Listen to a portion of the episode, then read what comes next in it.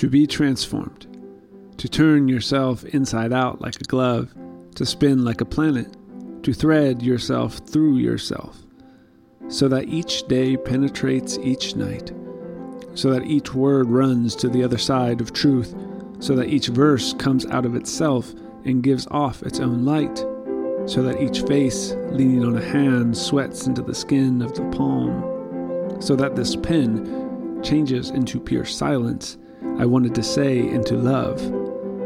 To fall off a horse, to smear your face with dust, to be blinded, to lift yourself, and allow yourself to be led like blind Saul to Damascus. Transformation by Anna Kamienska.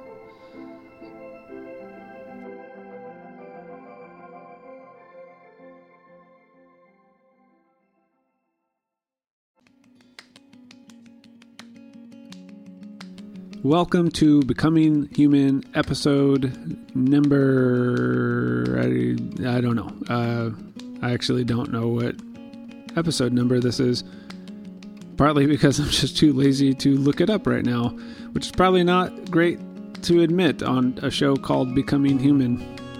Kind of takes away from my authority and esteem, I suppose. But hey, I'm on the journey too. I'm, I'm not here prescribing things down to you all. That I'm inviting you to go with me, right? I'm trying to uncover tools to help us live better and build a better world. And I'm just sharing with you what I'm discovering. So, you know, I'm I'm trying to figure this out as well. On today's episode, though, we are going to finally talk about how we change how it works. So let's get into it. Let's learn, let's grow, and let's become a little bit more human.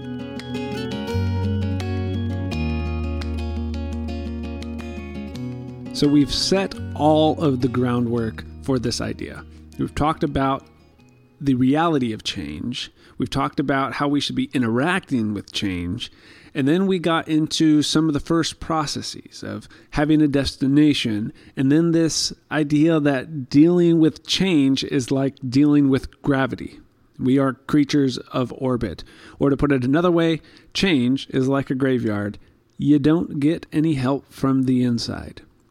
So, how do we break from the default homeostasis and resistance that seems so natural to us? So that we can begin moving towards our destination. It's uh, like a spaceship breaking orbit.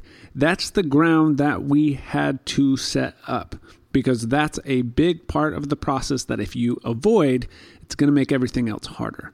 So we're going to function by talking about how change works from the perspective of how do we deal with these very natural dispositions that we already have. So now we're finally going to be able to articulate the technical process of change. But remember, it starts with destination, and then you have to acknowledge the obstacles, and that makes the rest of this possible. Those two parts that we've already done work in conjunction with what we're about to talk about, and it can only come after you've done those first two steps the destination and the obstacles, or, or dealing with resistance. So now we find how this actually works. And the basic way to frame it is that there's two parts shift and transition. Now, shift, we've already technically done because that first step of destination is very similar. So, I just want to elaborate on what else is going on here. And if you haven't listened to that episode, definitely encourage you to go back but how do you move from drifting along the route to an intentional trajectory? And this is the first step in moving in a new direction. It begins with understanding why you are moving in the first place. So, not only are you setting a teleological goal, you're also naming the important foundation of why you're even doing this. Because if we were left to our own devices, as we saw with all of the components of resistance, we will continue in as much familiarity as possible and allow the change of the world to dictate itself onto us. And so, whatever change you are interacting with, from an addiction to an organization or social cultural values, the first step here, we have to admit, is not in the details. In fact, this first step of shifting doesn't have any tangible action to it. Shift is simply about deciding where you actually want to go because it sets up the process. So let me take you to Sweden. It's September 3rd, 1967. And Sweden drives on the left side of the road. Now, problem, they're in a Nordic region where most of the other places are driving on the right side of the road. And so, in order to go through an international exchange, you had to go through this complex series of movements to switch sides. Foreign drivers coming in are now maneuvering a vehicle not designed for their roads. Lots of problems. And so, Sweden decides to make a change. Now, you can probably guess the amount of infrastructure required to make this change would be a really great case of resistance. The lack of familiarity, the loss that everybody's going to have, not just mentally with that's the way they've always driven, but none of those cars are going to be able to work anymore. And the slow, difficult process that awaits any kind of macro change such as this. The transportation overhaul was put up to a public vote, which illuminates a shift was made. By putting that out into public, by naming that directive, that now set the stage for where they were intending to go. It painted a picture of that destination. Now, as soon as they did this, obviously it threatens a disruption to the norm. And given the option, people in voting resisted and they shot down the vote. So it didn't work. So then Sweden moves to option number two. They announced in their governmental authority that they were going to make the change anyways. So they made a decision about the people without submitting to the people's input. Very interesting take there. And by the way, this brings up a whole situation of any time you're dealing with, uh, if you remember Urie Bronfenbrenner's bioecological systems theory, you're dealing with the mesosystem or the exosystem or the macrosystem. You're not just making decisions based on you, it involves other people. And you have to decide how you're going to involve those other people. Making decisions about other people without including them can be a problem. At the same time, you have a quote from a guy like Henry Ford who says, If I would have listened to my customers, I would have never invented the automobile.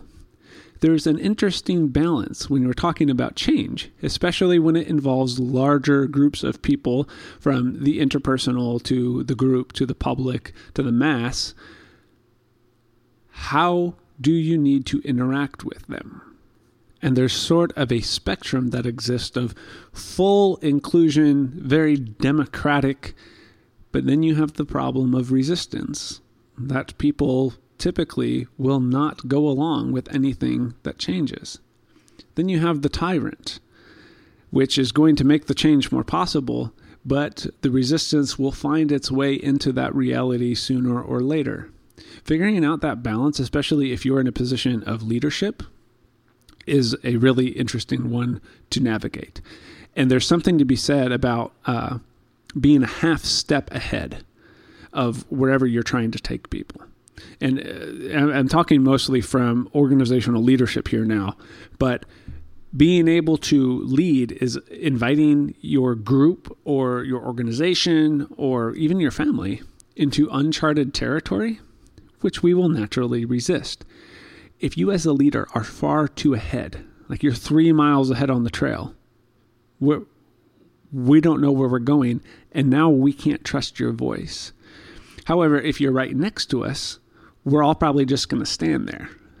And, and we're not going to get pulled into a new direction. If you're taking people into uncharted territory, go along with the delicate balance of being a half step ahead you have to have a ton of trust. You're asking people to do something that naturally goes against every inclination of their minds and bodies and souls. but you still have to keep moving things in that direction, or else you're going to be tempted to drift, to not interact with the change well, and therefore change poorly, or you're going to try to remain in a landscape that doesn't exist anymore. Sweden decides to just go for it. They take option number two, and now they have the problem of resistance. So, if you think back to the conversation on destination, Sweden makes the single decision. They say, This is who we are. And that becomes the affirmation and the goal that's now going to give them the constraints for where they're going to go next. It's that goal that then informs the plans and the actions to follow. They've done that. And it was a quick pulling out of the rug. So it's an internal goal that now sets the identity and trajectory of where their future is headed, but they still have this problem of resistance. So, talking about the roads, a destination is envisioned, and it becomes it becomes the lens through which they have to see things. Uh, and you think on that teleology episode, that's what they did. Now, it's really interesting to actually read about this story and the ways they uh, invited people to come along with the change. Um, and uh, like they had these these uh, competitions for people to name uh, how things were going to happen and to come up with like mottos and advertising for the change. And it, they they allowed people to have avenues that were accessible to buy in. But that's the idea of shift is we simply go this is where i am and this is where i'm going. And you have to do that up front now Let's get a little bit more technical. This is actually called the trans theoretical stages of change. And um, by all means, you, you can go up, uh, look this up, and, and find more details about everything.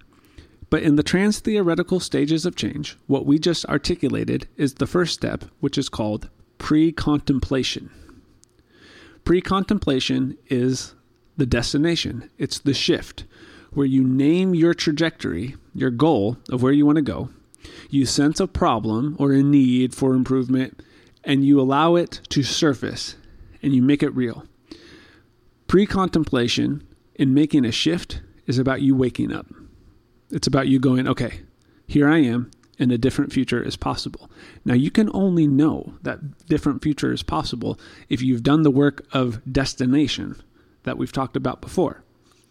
But once you've done this and you can see that possibility, now the results of pre contemplation are visible and you can move into the second step, which is contemplation. So pre contemplation becomes contemplation.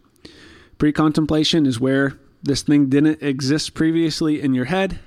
Now you've taken time to set a destination, see this teleological framework. Now it does exist in your head. And now you can actually consider the possibility of making it real. So that's pre contemplation and contemplation. You take the recognition which has surfaced and you begin to see the benefits of it. So let's put this into uh, an example that uh, I'm a little bit familiar with, which would be addiction. So there's a certain part of the addict's life where there's no sense that anything's wrong, there's no desire for things to be different. And then a moment happens. Usually, this is what the um, addict and recovery world calls complete desperation. Something happens where they go, I don't think it should be this way anymore. At that moment, they see a different possibility. Now, in that stage, which is pre contemplation, there's still no desire to pursue that possibility. It simply exists now. Once the addict then goes, and here's all of the things that would be better if I actually did this. Now we're in contemplation. You're seeing the benefits of that new trajectory. Now, this is still part of the shift because no action has happened yet. It's only become a more real option for you.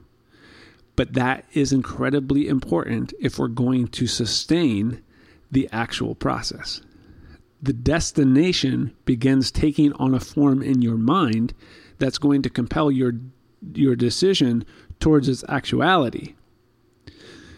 Uh, so let me give you another example of this. if every time I sit on my couch while my children are playing, I always take out my phone and unconsciously uh, open some sort of social media and just begin mindlessly scrolling, that's a default situation. Now, something would need to happen. Most likely, it would be confrontational, where I begin to have the thought of, whoa, I use my phone a lot. Then that begins to move to, so that's pre contemplation of, you know, what if I didn't do this every time I sat on the couch with my children? Then it moves to, my phone usage might be a problem. If I didn't do this, what would the benefits be? All of that is more likely to occur, the shift in thinking is more likely to occur if you have set a teleological vision for what your life ought to be like. You're more apt to see these discrepancies between the ideal and reality. So that's why you need to go through that process, but that's what's happening with pre contemplation and contemplation. Now, at this moment, you're still going to resist the change. Like I said, no action has happened. So, what does the addict then need to do to start moving towards sobriety? What would I need to do in order to start creating physical changes in how I interact with my phone? This is why change usually stops at contemplation, because it is often here that the resistance takes over. If you never do the work of considering a different destination, of considering that human movement forward, well, then you're never going to actually enter pre contemplation or contemplation. You're never even going to have the option of this shift. Once you have that destination, the shift becomes possible. Now we have to deal with what we dealt with last episode resistance. Because it's very common for us to see possibilities and never actually take any movement we go, we're going to get in the car, we're going to drive from Ohio to California, and you create the plan, you have these grand schemes, you, you've pored over all the details, but you never pull the trigger. It's like those desert monks that we, we, we showed their story last time. And they come up with the plan and then they just, it never even happens. So while pre contemplation and contemplation, as informed by having a teleological destination, is super important and you have to start here, that can't be the end. No change is going to actually manifest if you only do that. It's easier to maintain what has been normal, and those three reasons of resistance will win out in the end. We have to be honest about the difficulty of the work that lies ahead of any physical, mental, emotional change manifesting in our lives because think about it. You, you have all of those reasons of resistance, but also getting to your current normal, your current homeostasis, it required some change. There's years and years of picking up the phone and getting so used to the dopamine hits that you can't imagine life without it. So making this change, it's going to be uncomfortable. It's going to cost you something. It will be hard because it breaks away from the homeostasis that you've developed over a lot of time. Right? So think about Sweden. You might agree that if your country is surrounded by countries that drive on the right side of the road, which is the kind of cars the automobile industry is primarily making, that change would have benefits. Contemplating that, that's once we do the work of setting that in front of us, that's pretty easy to do.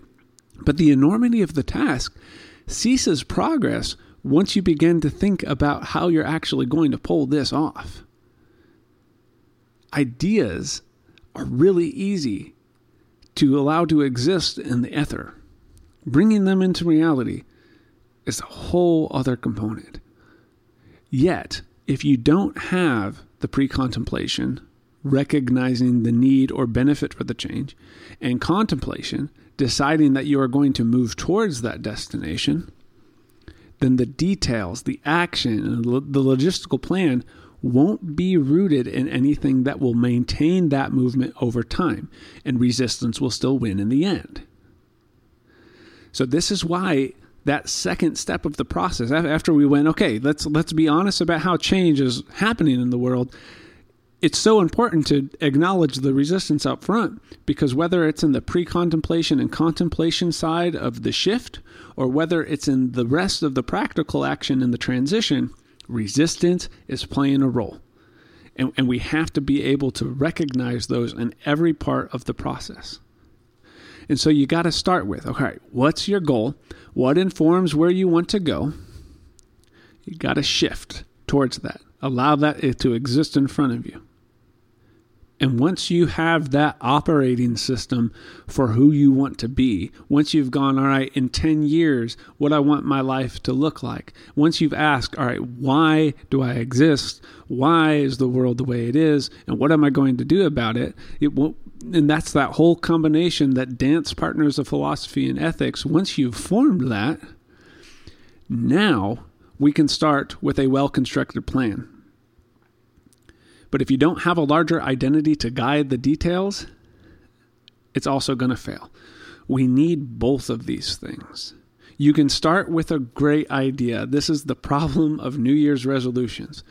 But willpower is not enough, and it will fizzle into nothing. Well crafted vision statements aren't enough, and neither are well crafted plans. You need ideation and execution.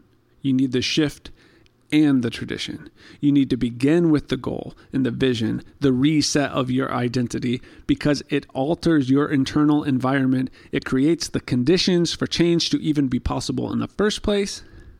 But then, once you have the destination, we actually need to alter your external environment. Once you've done the internal work, doing the external work is possible.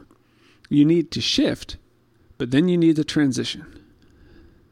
Like I think not not to make this like too spiritual for you people who are against religion or anything, but the famous line from Jesus before his death, I think really works here. The spirit is willing, but the flesh is weak. Positive thinking isn't enough. It's going to inform the habits, but the habits are important too. So once we've done the shift, which includes the trans theoretical stages of change, which are pre contemplation and contemplation. Now we have to move into the actual steps that unfold the process. So you've decided you are going to clean your room. Now, how are you going to do that? You're going to transition here from one norm to a new norm. You've intentionally seen the destination, you committed to it, but now what? And like I said, we need to externally condition the internal decision. And we have to have a plan. Now, the obstacles are a huge part of the plan. And most of the uh, tactile things you're going to need to do are simply going to be a response to the obstacles of resistance that we've already taken the time to acknowledge. That's why that was so important. But particularly, reminding yourself that however you got here was a very long, difficult process that's now quite entrenched in your identity, like uh, Edward de Bono's example of the river, that's going to be important too. Like, think about so neurologically, you have this myelin sheath, this neurological coding that has been built up every time you made a decision. If you're going to now rewire your neurological norms, it ain't just going to happen on its own. It took thousands of decisions for you to get here where you are. And now you've also got the problem that this is going to disrupt your predictability and stability. It's going to be a loss of how you've known things to be, and it's going to be a slow and difficult process. So that brings us to the third step of trans theoretical stages of change. And this is the first step that's actually active and it's to make a plan with your obstacles in mind. And there's some technical stuff for how to, to do this. It's not just sitting down with a pen and paper and drawing something up. That's contemplation. Creating a plan is actually about altering your external circumstances. So, setting up an infrastructure for your life is really important here. And again, I want you to think about this. You might have something right now where you're like, this is a change I want to see. And it could be like a personal habit or a lifestyle decision or a relational issue. But this could also be like social change. And if you look at the history of social movements, they use this same process. But somehow you have to trick yourself uh, or or the dominant norm if we're talking about a more macro um, system situation you have to trick yourself by taking you out of the equation you have to set up conditions that will not be you relying on the norms that you've built up and this is the most difficult part uh, but th- this is actually the easiest part because if you commit to it and you do it uh, you've actually overcome most of the ways that resistance is going to rear its ugly head. The second thing you need to do in setting up infrastructure is to create very tangible and measurable movements in your plan. So it's no longer just, I want to do this. Th- those are vision statements, right? Absolutely necessary. Okay. They root the whole process. They're, they're going to be what's going to sustain this thing but now these these next steps the things that you're going to conceive of they have to be tangible and measurable the third part of creating infrastructure here is to have a goal to make the change easier than your current state by creating particular conditions and i want to offer uh, six different ways to approach this. Uh, so there's several components that I mean we we just need to name that these are things in order to do this part well because this is the most complex part. And uh, the thing with the phone actually happened to me, and uh, where I, I just noticed I was like I'm I'm on my phone a lot, and I had set up this uh, lifestyle decision where I was kind of going I see the problems with social media. I see the problems with technology. I can see the effects that it's having because I have this particular tele- teleological understanding of uh, what it means to be human and, and what this does to the world. So I was able to recognize this problem. And one of the things that I did to take myself out of the equation, to give me a, a way to measurably see a difference, and to make the change easier than my current state, was I got rid of the phone and uh, this is the age of smartphones. And so what I did was I bought a flip phone, and I got rid of of my smartphone. So now, if I wanted to uh, use my phone while being in the same room as my family, the only thing I could do was like do the tip calculator or use T9 to text people. Like, do you remember that? What ended up happening was it wasn't even convenient or enjoyable for me to have my phone. And my phone ended up just taking a permanent spot on my desk where if I needed to contact somebody, I had it, but I had no reason to carry it around anymore. Making that change was easier. But let's look at the six components because whatever you're trying to work with, that's going to be a different situation. So look at these as sort of principles that you then have to figure out in your context with your situation. You have to make decisions on. And again, whether you're talking about individual stuff with you, relationships, community, economy, social, cultural, ecological, any of that, uh, these all work. So the first component is to create triggers, to design your context to prompt the change as natural. So you want to work out every morning, just as an example. All right, so what are triggers you can do so that becomes more likely and develops the new habit? Remember, you've got how many days of myelin sheath building up where you don't work out. And that's that's the static space in which you dwell. Eventually, you do this enough, it's going to become really normal. And it's going to become the new norm and it's going to be a positive one closer to your goal. But you have to set that up. So, for some people, I've seen uh, the technique of putting out workout clothes so that when you wake up, you're going to put those on instead of other clothes because any excuse you can give yourself, you're probably going to take advantage of. But if you've put on workout uh, clothes or you set up your workout station, if you're working out in your house, uh, the night before, you're more likely to do it. So, what are some triggers that you can set up so that making that decision is easier than maintaining your current disposition. Another really important part is having rewards. And I know this sounds like cheating, and we kind of want to have this like, no, we're tough, we can do this. Eh, stop. It, there's no harm in the reward. And what you're actually doing is conditioning yourself. And I know none of us want to be compared to Pavlov's dog here, but we kind of are. And I don't think conditioning should be the way we approach everything. But in situations where we're trying to change behavior, where we're trying to make things different, we got too much working against us, too many obstacles for us to think that we're just going to overcome this with uh, mind power alone. Rewards are helpful, and they don't have to be like weird rewards. It can be very natural things. So sometimes it's um, this thing that I really like, I'm going to allow myself to do because I did this. That's fine. But sometimes the rewards can just be natural consequences, which is a more evolved form of conditioning that is just as helpful. Anything you can do to make the the changed behavior desirable through positive benefits, that's going to catalyze your disposition towards changing. And, and if you can have some sort of sensation or experience that's going to in, encourage the positive and negate the negative, why not do it?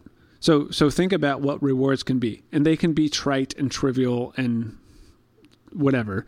Um, but the more you can make it a natural consequence of I did this thing and now this is the result, um, that's really helpful. All right. Third component is motivation or anticipation. Somehow you have to understand what the positive effects and benefits are are of this change, and when you do the change behavior or you you inch a little closer on that step, uh, taking the time to acknowledge how this is different. So to use the uh, addict example, you get through a day without a drink.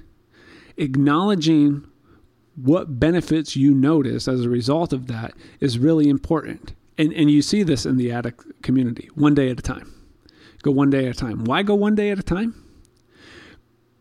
Because if you try to emphasize a very long term goal, and that's the only thing driving you through this day, you're less likely to be held up by it. And so, having uh, something that reminds you of, yes, this is the motivation. This is what I anticipated when I was in the stage of contemplation, and now I'm actually getting a small taste of that. That's that's a that's another really important component. Now, one that I think is unfortunately one of the most powerful is social cohesion. Social comparison our relationship to other people is one of the most powerful things in human consciousness. If you can make your change have positive social benefits that can give you approval, mo- not from strangers, mostly from people you love and you trust and who are looking out for your best interest. Making it public in that way and having accountability with those folks, that's seriously the strongest way to make change happen. This is why, again, in the recovery movement, having someone be accountable to you and with you is one of the best ways to move through sobriety. But whatever change you're trying to make, making that public now gives you a certain uh, social currency that you have to work through. And this is really powerful for human beings. All right, so fifth step the fifth step is actually one that the uh, trans theoretical stages of change emphasizes the most, and you're actually starting to see a lot of this put out in the social world. Um, and sometimes it's called small steps or tiny habits. And this is one that very ambitious people tend to overlook, where they go, I'm going to start this thing, and look, I have this huge progress I'm going to make. Uh, and it becomes really overwhelming. It's the enormity of the possible.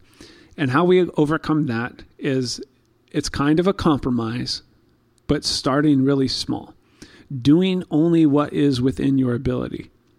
And uh, you see this in counseling or life, life coaching or health coaching. Uh, for example, somebody wants to work out and they're like, I'm going to go to the gym every week. Well, what happens then is the first day you miss, you feel like you failed. And so instead, say, I'm going to go to the gym one day this week. Or, uh, you know, I'm going to do an hour long lift. Um, and I actually read about a person who wanted to start the habit of exercise. And so all they did was they went, I have to go to the gym for at least five minutes a day. And at first, all they would do is they would drive there and they would walk in, they'd stand there for five minutes, and then they'd leave. And it fulfilled the goal. Now, no movement's really happening yet, but what it's doing is it's rewiring your mental state and it's creating a new norm. And eventually, you show up to the gym, and I only have to be here for five minutes. Well, I drove here. I might as well do something. And so you do one thing and then you leave. And eventually that becomes the new norm for you. It's important to set very small steps so that you can gain momentum to make it easier and allow it to exponentially grow. Again, this could feel like cheating, but what you're doing is you're playing the long game here. And remember, it was a long game for you to get where you are. It's going to be a long game to get to a new norm. The sixth one is a little bit more eh, trivial invest. You have to justify the change by a fear of loss. And this is where you'll see some people even encourage put some money on it. Somehow, like, buy something that is only for this purpose, or invest your time to such a degree where it costs you so much to participate in this that you're going to want to see it through. If you have some sort of capital, and it doesn't have to just be money, it can be resources, it can be time, it can be energy. Uh, if you have some sort of uh, currency of your life invested in the change you're trying to make, well, you don't want to lose all of that. And so you're more likely to do it. But this is how you create your environment to set up and reflect the desired change. And, and it's all about removing and adding external conditions to support the direction that you've decided you want to go. And you need all of that working together. Now, the uh, fourth stage is action. And what happens now is your single decision, it has a foundation to build on because you've created the conditions, you've eliminated other options, in the fourth stage, it's the easiest one to discuss and it's the longest one to do. It's actually doing it. It's going through the daily grind of making this happen. And you have to see that it is a long game. The fifth stage is maintenance. And what will happen is as soon as you begin the process, you're going to notice that uh, different contexts have now morphed, or you're going to notice that there's things that weren't part of the equation that now are. And the reason that maintenance is included as one of the stages is because adding goals and expanding your situation while keeping the infrastructure in place is going to be important because there's stuff that you might not have accounted for. There's also the fear that relapse will happen. And when it does, it might feel like you're starting back at zero, but you've now gained experience that you can use to set up a better system as you go again. So, maintenance is included within that. And this is what you saw in Sweden. They went through this whole process, they made the shift pre contemplation of their situation, and then they contemplated, hey, there might be benefits to this. And then they decided to pull the trigger and move into transition. And what did they do? They took years to set up the external conditions. And then they had a plan. And then there was a day where early in the morning, all traffic stopped, changed lanes, all the new lights and signs that had been set up over time were uncovered, the old ones were taken down, and Sweden began driving on the right side of the road. But it takes all of those steps. It's like planting a garden. And you have this decision you make, this vision. And so you shift into that and you say, Imagine what it would be like to have this garden right here. Imagine what that would look like. Imagine what that would do for our household, for the community. But then you have to do the transition. You can't just talk about the garden, you can't just think about it. You actually have to begin burying seeds, setting up an environment, and doing the hard work it takes to pull that off every single day. that's how we change.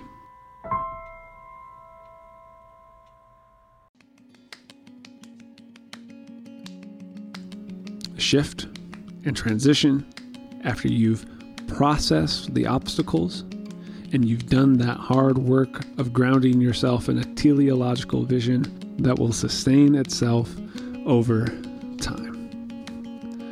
So, this has been a guide to changing things. And this is just the surface. I would encourage you to explore any of these individual ideas further, especially if you find yourself struggling with one aspect of it. But before we move on to different material and keep exploring the whole concept of becoming human, there's one more thing about change that I want to discuss, and it's what came up here in the third uh, stage of the trans theoretical stages of change, and it deals with this long game. And so that's what we're going to go into for our next episode, and it's going to be a bit of a rant, but it's something that I think our culture desperately needs to talk about.